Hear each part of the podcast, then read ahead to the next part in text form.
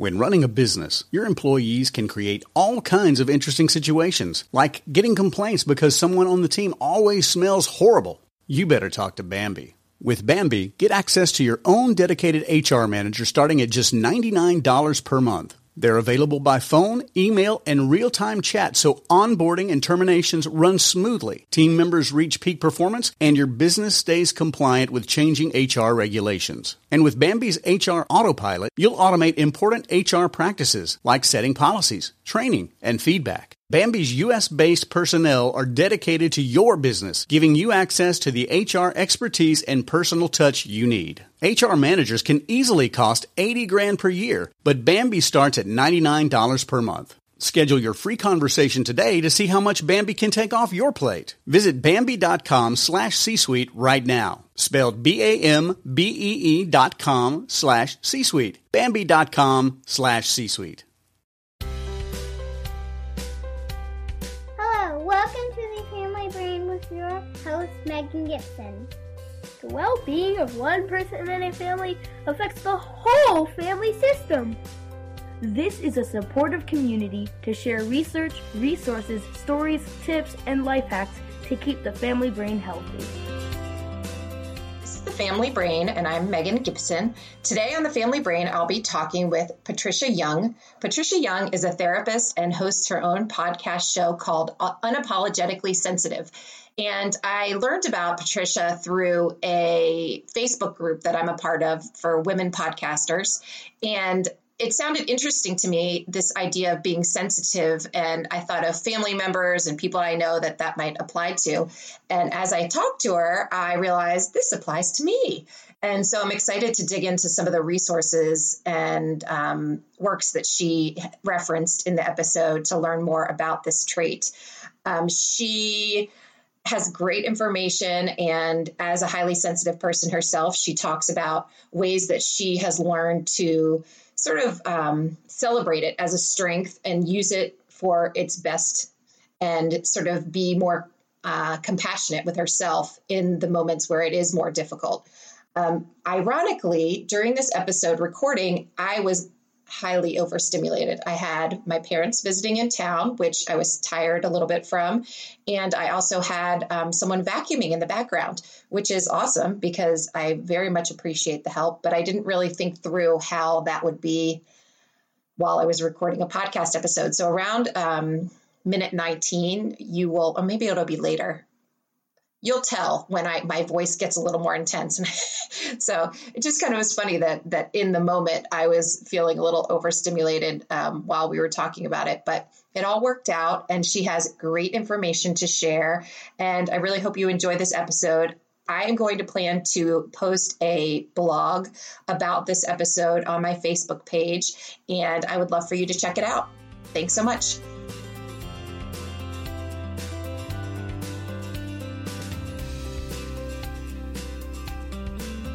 Hi, Patricia. It's so good to talk to you and learn from you. And I'm excited to hear more about your podcast also, um, Unapologetically Sensitive.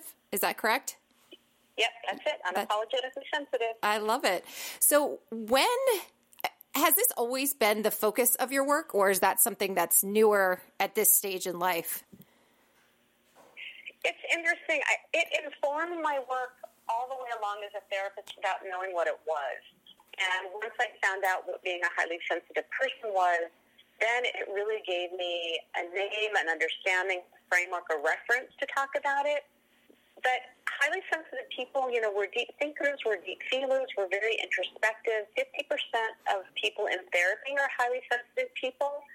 So we want to know about ourselves. And so mm. I think that really worked well for me as a therapist because I was so interested in figuring out why I kind of showed up in the world the way that I did, and I used that with clients and seemed to attract clients that have the needs that match the skill set that I had. Right. So if 50% of people who are in therapy are highly sensitive, does that make like 99.9% of therapists highly sensitive?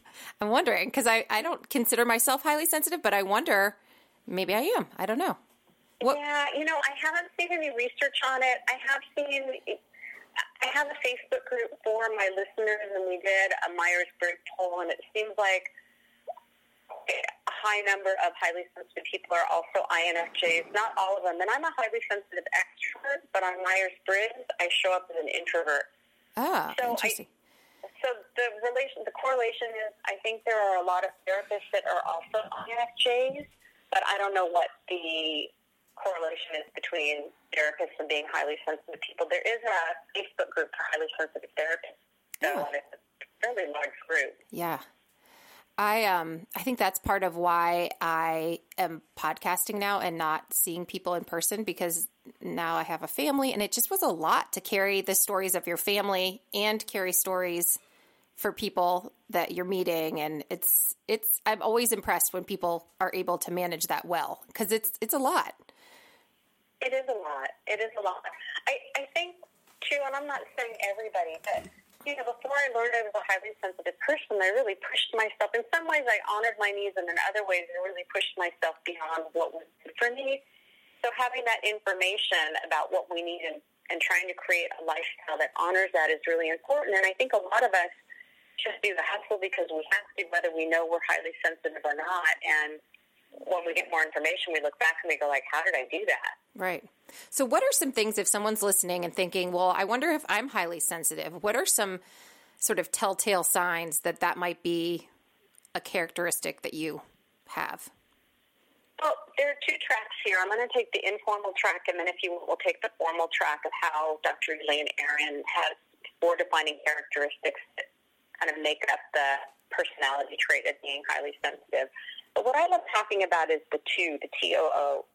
So if you've been told you're too sensitive, you're too picky, you think too much, you worry too much, you're too dramatic, um, you know, you can't take a joke, you need to get thicker skin, there's a good chance that you're a highly sensitive person. Because highly sensitive people were deep thinkers, were deep feelers. So if we switch over to Dr. Elaine Aron's four core characteristics, uh, it spells out the acronym DOES or DOES. So D is for depth of processing, O is overstimulation, over arousal, E is emotional responsiveness or empathy, and S is awareness of subtle stimuli. Yeah, I'm just listening, thinking. I think I, I think I might be a highly sensitive person, and I'm having a flashback. So my sister, my younger sister, I remember having dinner one night with the family. I'm one of four girls, and my parents, and we're all sitting there. And my sister was upset about something, and I remember somebody, I don't remember who, said, "Oh, you're being too sensitive" or something like that, or no, too dramatic. And she said, "I'm not trying to be dramatic," and she said it in this very dramatic way, and then we all start to laugh. You know what I mean? It, because we thought that was funny but i'm thinking back to that moment and she's she's basically telling us this is how i am and i'm not trying to be this way and then we all started laughing so yeah Right, right. If, if you want, I'm happy to talk a little bit more in depth about each one of those are, but I just didn't want to. I wanted to kind of give you a chance to interact. yes no no i appreciate it because it's, it's it's making different things pop in my mind and i mean even with the um highly sensitive i didn't realize how sensitive i am to stimulation until I started going to kids' birthday parties. And I just noticed I cannot have a conversation. I freak out. Like, I'm not freak out, but I'm just like, oh my God, when is this over? And I look around and a lot of other people are just having conversations. Oh, I know it's not where I want to be on a Saturday. But that wasn't my experience. It wasn't, oh, I'd rather be somewhere else. It was like, oh my God, why would anyone do this? You know? Um, so- Right. so I didn't, I feel like as I've gotten older, I've realized more about different situations because when you have a family, you kind of end up in a lot of situations that you maybe wouldn't pick, right? Like there's more, Sure. you know, you have a little less control than when you're just in charge of you. Um, no, I think Yeah. that's great. I think that's very helpful to help think about, you know, that that's not everyone's experience. Yeah. So I kind of want to take a step back, take a side step, and then move forward if you're okay with that. Sure. Do you do, you do you. That's what we're here for. Okay. Yeah. Okay. So a lot of what's been written, written about introverts, especially some of the stuff that Susan Cain has written.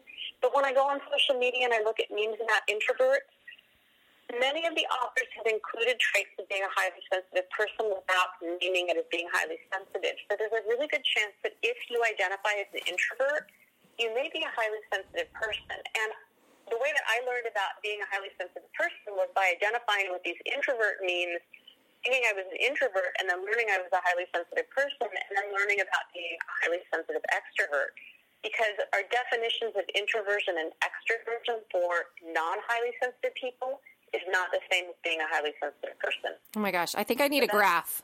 I think I need a graph. Okay, so if you're highly sensitive, y- the way you express your introversion and extroversion looks different. Is that what you're saying? Okay. Then someone who is not doesn't feel that way. Okay, that makes sense. So let's take a step back. Out of the population, Dr. Aron suggests that maybe 15 to 20 percent of the population are highly sensitive people. It's something that we're born with, so it's not due to trauma, wounding, injury, anything like that. It's an innate trait. Of those 20 percent, 70 percent are introverts and 30 percent are extroverts. Hmm. And then how does that show up? How does How how does the introversion and extroversion show up? Like if people I feel like there's there's different ways of thinking about introversion and extroversion. Cuz sometimes people will say, "Oh, I'm an introvert." And then you look at them and you think, "Oh, it doesn't seem like you are." What is your Right. sense of, or what is your understanding of the difference between introversion and extroversion and what that looks like? Well, I think people typically use the analogy of the battery for introversion and extroversion. That you know, extroverts get their battery filled by being with people, and introverts get their battery by being with people. And that works sort of. What I can tell you as a highly sensitive extrovert is I have a strong need for connection. However, that looks like one person or a small group of intimate friends. It means having deep conversation. I don't do small talk. I don't do chit chat really well. Mm-hmm. I don't want to be in a loud coffee shop. You are not going to find me in crowds where it's noisy, where it's bright. And I really have to be careful about finding my sweet spot with connection because if I go out at night, like I come home wired and tired. Mm-hmm. And so I need to have some downtime. But when I thought I was an introvert, I would take a lot of downtime thinking that's what introverts need. And then I'd get a little bit depressed. I'd get listless. I'd get bored because I don't need too much downtime. I, I need enough to recharge, but then I need to reconnect again. So it's mm-hmm. finding that balance of how much connecting and how much kind of downtime. Yeah. You sound like me. it sounds very familiar. And I think I've never put all those, you know, like I haven't thought enough about it. But as you're talking, I'm like, that sounds like me because I, I think I, people would see me and think I'm an extrovert. I like to talk to people, but I like to talk about this kind of stuff. I'm not just like shooting the shit. You know what I mean? I, I can do Right, that, but, um, so I like it. I enjoy hearing people's stories, but then I also need that downtime, that quiet time to kind of rejuvenate. Otherwise, I'm just fried. And I feel like I do get fried more quickly than other people. You know, when I when I check in with people, I'm like, "Wait, why?" And then you start to feel like, "Is something wrong with me? Like, do I have some sort of I mean, I'm always getting the doctors to like check my blood work. Is am I okay? Is everything okay? Just cuz we don't talk that much about all of these nuances to people. You know what I mean? And and I don't think we talk enough about how like it's fine. It's just different than how other people are operating. Right, and it's totally how we're wired. I, I think that we tend to run a little bit more on the anxious side. Not everybody, but part of the depth of processing and the awareness of subtle, information in our environment means that we are great thinkers and planners and projectors. We're good at forecasting. We're good at problem solving, troubleshooting, because we're taking in so much information, but we also tend to get overwhelmed and overstimulated. Mm-hmm. So, you know, and often I think what people have, and, you know, depression and anxiety are real. Medication is valid. I, I want to be really clear that I'm not addressing that. What I can say in my own life is I thought I had social anxiety. And when I learned I was a highly sensitive person and then learned I was a highly sensitive extrovert, I think I get so overstimulated when I was younger. And then I did that introversion. I'm like, that's the problem. I need to not be around people. And then that didn't work for me. I think I got so overwhelmed and over aroused need the connection, but use the narrative of being an introvert to avoid social situations. It didn't work really well. Hmm. Yeah, no, I think that that sounds very familiar. I remember I had a friend, I've I've talked about this before, but I was like, I just don't feel that great, you know, I'm just kind of feeling down. She's like, "Well, what are you doing right now?" And I'm like, "I'm in my pajamas in a dark room, like watching Netflix about like a murder." And she's like, "Okay, here we're to get the the blinds up." And sometimes you need people to like snap you out of that when it gets to be overwhelming. But I think that's probably why a lot of therapists maybe are highly sensitive. It's it's that's how you're understanding what someone else is going through, but it's also it's a lot to process. Yeah, and you know, kind of going back to the depression and anxiety, that we have these natural rhythms, and as highly sensitive people, what what I find is like I have times when I'm my energy is more expansive. Mm-hmm. So that's when I'm going to be returning phone calls. I'm going to be podcasting. I'm going to be making videos. I'm, I'm going to be doing social things. And then I'm attractive where I pull back and I'm going to be more quiet. You're not going to see me as much. I may be on social media because it's easy to walk away from. But I would label those as being depressed when I would pull back. And I had to really think like, am I feeling bored? Am I feeling listless? Am I not interested in things? It's like, no, I, I just need some time to kind of retreat and recharge. Mm-hmm. And, you know, and then I get in these expansive places and think, this is it, I've arrived, and think that I'd be able to maintain that. And it's like, I have this natural rhythm, and most HSPs too. And when we start to recognize that, we kind of learn how to maximize on our rhythms. Yes, and no, that's not, and not label them to feel bad about ourselves. Right, and I I think that I mean I personally have noticed that as I'm getting older, I'm better able to do that and say, like, okay, we've recently moved. And when I have those moments, I'm like, I am going to get that closet and that closet is mine. I'm cleaning it up, I'm getting rid of stuff. But then other times I'm like, how did I ever even clean a closet? You know, like, how did I even gather the strength for that? Um, but I like what you're talking about, about being sort of um, respectful of your own limits. And then, like, when it's go time, it's go time you know, and, and kind of right. using that time well. And it's not uncommon for many of us to have negative stories of what we do. How come I can't get as much done as everybody else? Mm. And how come everybody can go, go, go? And it's not uncommon for us to partner up with someone who's got strengths that are opposite ours. And so doing that down to a partner as, you know, I have a partner that loves to be out in crowds and noise and doing stuff. I'm like, that is just not my idea of a good time. So I I play the, the role of the good wife because I care about my partner and I'm really mindful about how much and when and where we do that. Right. So what what prompted you to create a podcast and kind of spread this message? Were you finding that it wasn't something that was being talked about? Is it under I mean, I I I have not talked about it and I feel like I read a lot about this kind of stuff, but I feel like there's not a lot of this in conversation. We talk about introverts and extroverts, but not so much this highly sensitive like what do you call it? Not disposition. What do you what do you what do you call it's a trait? It's a, trait. trait. Okay. Okay. Mm-hmm. Okay. Yeah, and it occurs to too many people to be a diagnosis, but there's nothing wrong with you if you have this trait. Right. If your listeners are interested, Dr. Elaine Aron on our website, if you go to hsperson.com, there's a self-test Okay. If you take it and, and you don't score, you can take the child version of the test and think back to when you were a kid. Because, like in my family, we didn't talk about feelings, and so I learned how to be very intellectual about things. And I go through a lot of therapy to get back in touch with my feelings. And then once I learned about being a highly sensitive person, again, it helped because I, you know, we tend to be deep thinkers, and we often have been told like we ruminate, we can't let things go, we perseverate. I'm really cautious about the words that we use because we are deep thinkers. I have a lot of expectations. I have a lot of disappointments. I just know that about myself, and instead of trying to be something that I'm not, I just know. Often I don't even know I have an expectation until I'm in the disappointment. I'm like, oh, it happened again. Okay. Yeah. You know, and, and then I address it and I move on.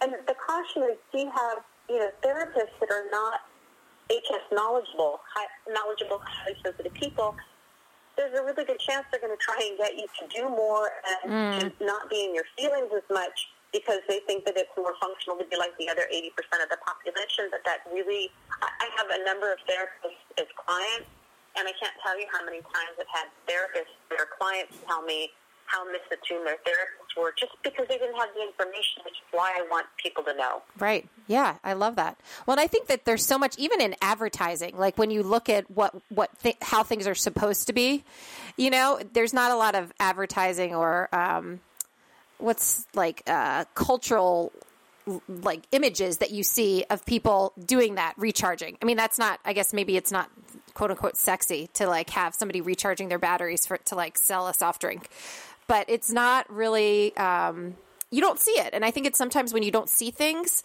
it makes you feel like there's something wrong with that. If that makes sense.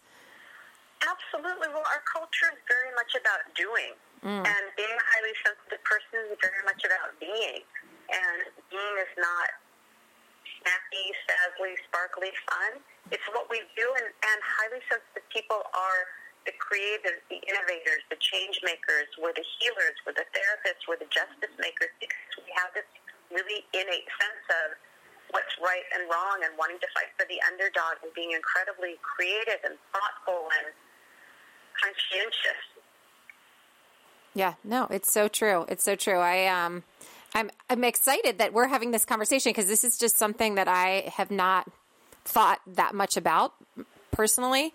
What would you say are some of the the stumbling blocks for highly sensitive people that that the world is really not set up to make it easy and what what are things that you have found that help in these different scenarios?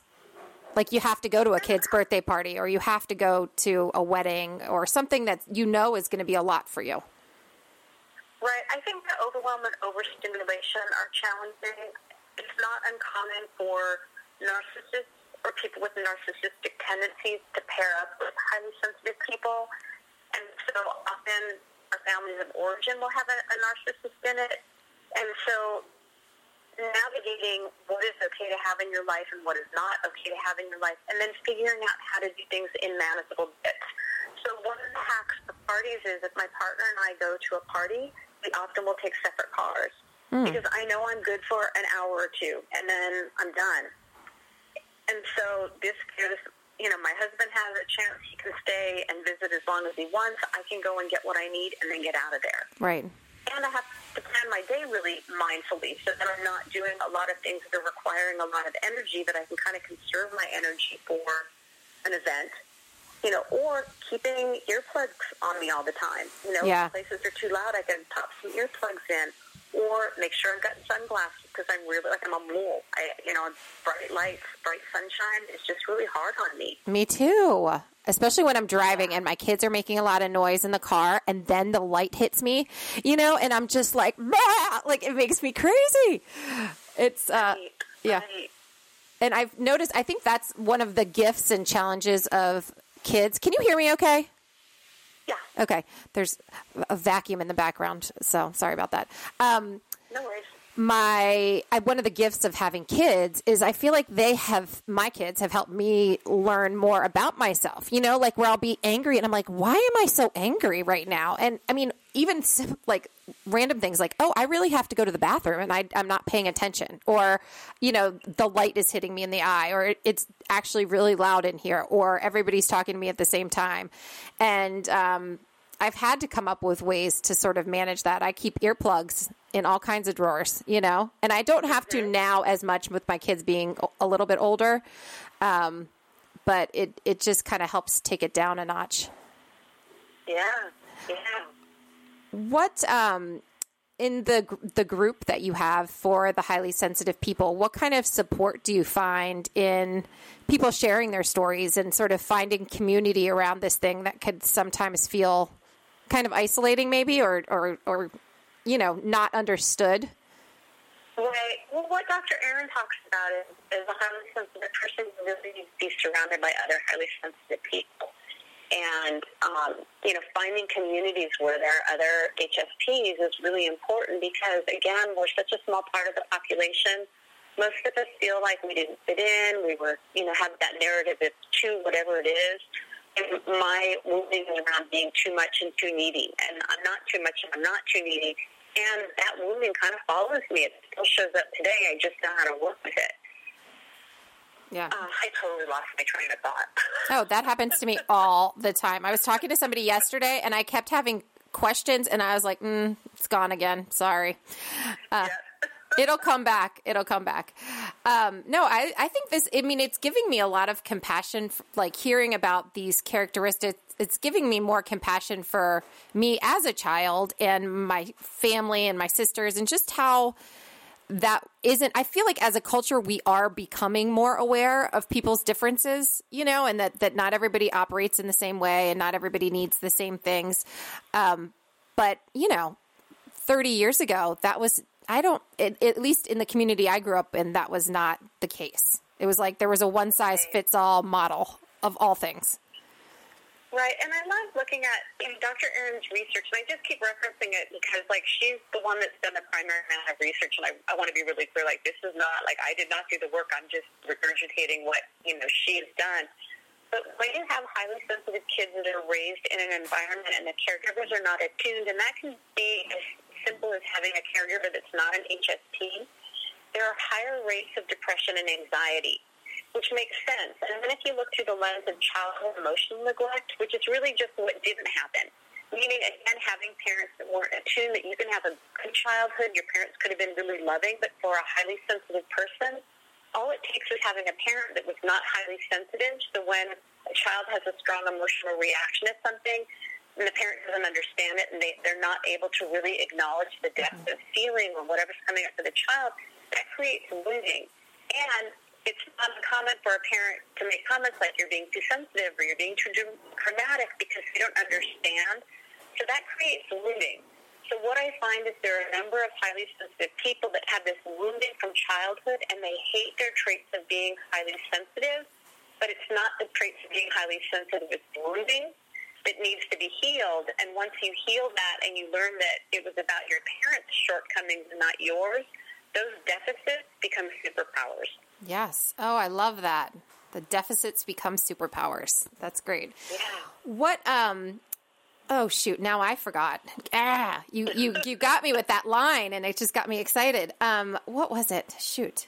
Um Oh, this is what I was curious about. So I can I can see how not having a highly sensitive parent and that couldn't respond to your sens- sensitivity could happen. What about if the parent is also highly sensitive. And so if there's a big reaction from the child, it's too much. It's overwhelming to the parent. That can also happen. You know, it's, it's a mixed bag. And, you know, we need to take a step back and look at good enough parenting. So if you're a parent and you're worried that you're making mistakes, you know, we do the best we can and we right. do good enough parenting. Interestingly, my mom was a single parent.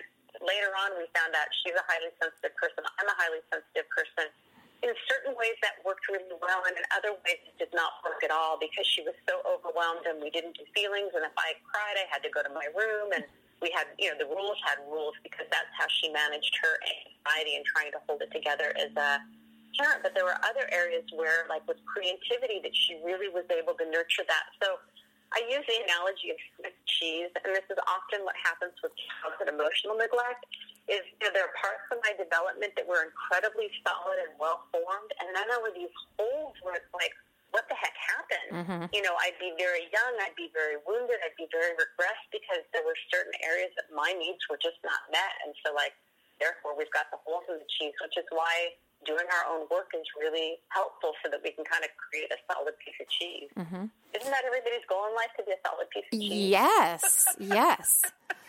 Um, it's not a beautiful analogy, but it's very. It clear. makes sense. It makes sense. And so, in your work or in your experience, what, how have have, uh, like, do you encourage clients to go back and have these conversations with their families?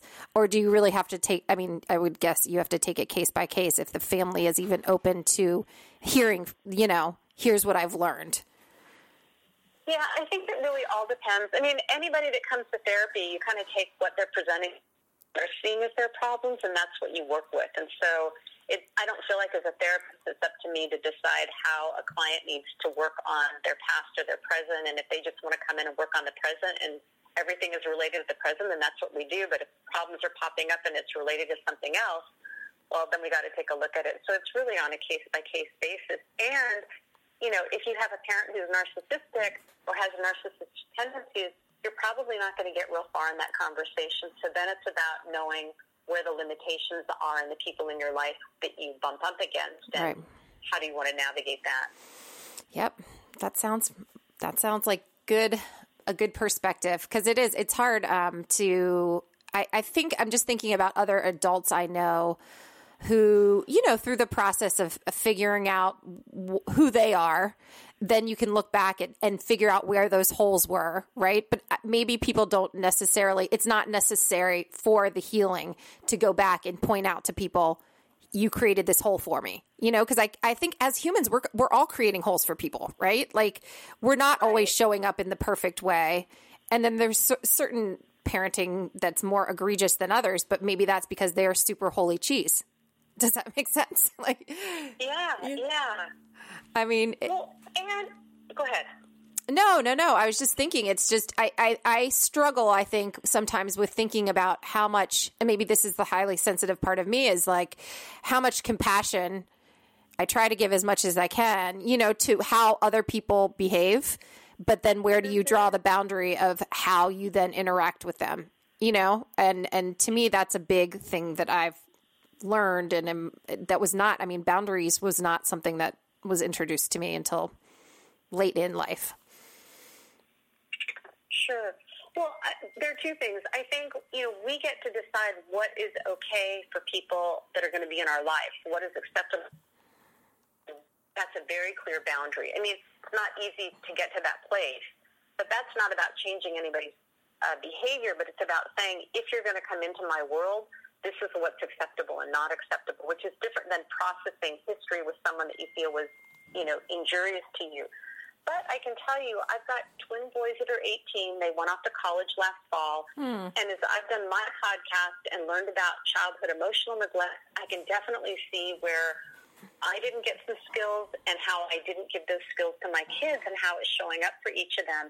And so I've, I've had a number of conversations about, hey guys, I'm kind of seeing this is where I didn't get some stuff and I can see that I didn't give it to you in your parenting and this is how it looks like it's showing up in your life today. So we have a couple of options. A, you know, we can talk because like I couldn't give you what I didn't have. And if you want to get some therapy, if you want to get some coaching, if you want to get tutoring, that these are things that we can work on. So we're naming it. Mm. They may never do anything about it, but now we've named it. So if it comes up, they know what it is. And I'm saying like, hey, I, I did the best I could and I made some mistakes. So if you need to come back at any time and we need to talk about it, and I've really had a real blessing in helping them currently, kind of as I'm reparenting myself, being able to show up to them in a way that I wasn't able to because I'm seeing where I need to do some work and I'm mm-hmm. doing my work. And then I'm able to kind of bring that into our relationship. And it's really been beautiful. Yes. Oh, I love that. I wonder. I'm looking, thinking, 18. Do they stop rolling their eyes, like, "Oh, mom's a therapist" at that point, or is there sort of like a half eye roll at that point? I feel like my kids are like, "Oh, mom and therapy," and oh. Something really beautiful has happened that my relationship with my kids has gotten much closer as they kind of, you know, aged out, so to speak. And I don't know if it's a sense of responsibility that I feel like that duty that I feel as a parent to give them everything, and now I can have a closer relationship with them. But you know, I can tell you, like one of them started in late high school to engage in stuff that really kind of violates certain that like say don't do it, and you go around and sneak. Or you could talk about this really isn't align isn't in alignment with our family values, and my relationship with you is what's important. And so he talks to me about what he's doing. He sends me videos. He sends me pictures. It's not always stuff as a mom that I really want to be seeing. And my relationship with my son is way more important than some of the choices that he's making. right. I love that. I love that. Well, that gives me hope because I have an 11 year old who likes to roll his eyes at me right now, and I'm sure he would die if I, you know, he knew I was actually speaking words about that. Um, no, that's great. And I think that that's one of the things I'm realizing just from my different conversations with people is that to me is one of the big keys is that humility, you know, to, to recognize where we all have our shortcomings. And it's, and if we can sort of be in touch with where our shortcomings are, it's easier to like sort of give grace or give, give somebody the benefit of the doubt that they were doing the best that they could do. Um, and that doesn't mean you need to have a relationship with them or need to talk to them or whatever, you know, but it's just, it makes you understand that maybe it's just a different, it's just a different, um, way that they were raised. Yeah, yeah. And in the relationships that are important to us, that humanity, our imperfection of taking that kind of shield of perfectionism down and going like, I don't know, I made a mistake, I don't know how to do this. That's where we get that meaningful connection. The connection is not in, I'm fine, I'm having a perfect life. The connection is, I'm struggling. This is hard. I don't know what to do. I don't know how to navigate. That's where people really draw closer to us. Yes, I love that. That's great. Well, I have so appreciated learning from you. I feel like um, this is a, a neat, I'm going to have to read more about this topic because I feel like it's very applicable to me and I'm sure I could benefit from some of the research in the community and all of that. Um, I'm wondering if there's anything that you were hoping I would ask you about that I, I haven't asked you about yet. Hmm. I would love to tell your listeners if you're wondering if you're a highly sensitive extrovert, again, if you go to hsperson.com or you can just Google, there's an article called Introversion, Extroversion, and the Highly Sensitive Person by Jacqueline Strickland. It's really a neat article to read. Um, we did not get a chance to go into what the DOES means. You can find that on Dr. Aron's website, episode 14 of my podcast, Matthew Morgan and I had kind of a back and forth conversation about what it means to be a highly sensitive person. So if you want to know a little bit more, those are some resources for you. But I, guess what I would want to leave your listeners with is being a highly sensitive person is amazing. You know, once we kind of work through and figure out how to navigate, it's amazing.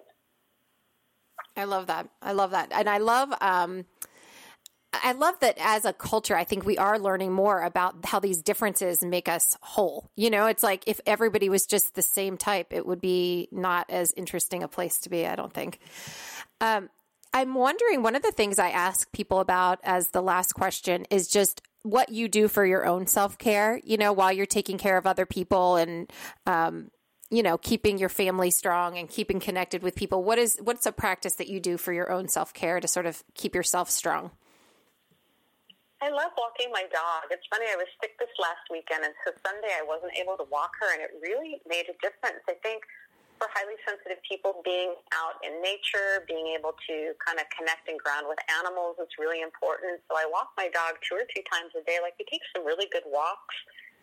Yoga is something that works for me. I have alone time. I work from home, so I've got alone time in the house, which I really like again, for highly sensitive person, we kind of like our routine. We like uh, enough structure to kind of keep us guided, but not too much where it's rigid. So being able to create a lifestyle that has some balance in it really works for me. And time with friends, like I have to connect with people. And so I have my people that I connect with on a regular basis, and we've got really great in-depth conversations where I, I can be struggling and show up, and these people love and embrace me and just reflect back the strengths that I have and my humanity. So, yeah. That is great. We sound like we have a lot in common. we probably do. I know. Um, well, I have loved talking to you. Thank you so much. And I'm definitely going to check out your podcast and also um, the Facebook group. Is the Facebook group an open group or is it an invitation or what's how how can people um, find out more about that? You can search for the group Unapologetically Sensitive and the questions that you need to ask. You either need to be a highly sensitive person or a parent of a highly sensitive person, or you know, identify as one of Shay, an introvert. Um, but it's a great community. Oh, great. Well, I will be checking that out, and I have so appreciated learning from you. Thank you so much. I appreciate it. Oh, you're welcome. Thank you so much for having me. Thanks so much for listening to the Family Brain. I really loved talking with Patricia Young and learned so much from everything she had to say about the highly sensitive personality trait. Check out her podcast on iTunes, Unapologetically Sensitive. And if you're interested in learning more, she has great resources and she digs deeper into some of the the pros and cons and, and difficult parts about being highly sensitive and then some of the great parts that make you who you are. So thanks for listening. If you feel inclined, I would love for you to leave a review on iTunes. It's not super easy to find, which is why I think not a lot of people do it, but but push through and find it. It's at the bottom of where all of the episodes are listed. It there's a little um, place to click that says write a review. And if you wouldn't mind doing that, that would be great. It helps other people find the podcast so we can share this message of mental health and emotional wellness to other people. Thanks for listening.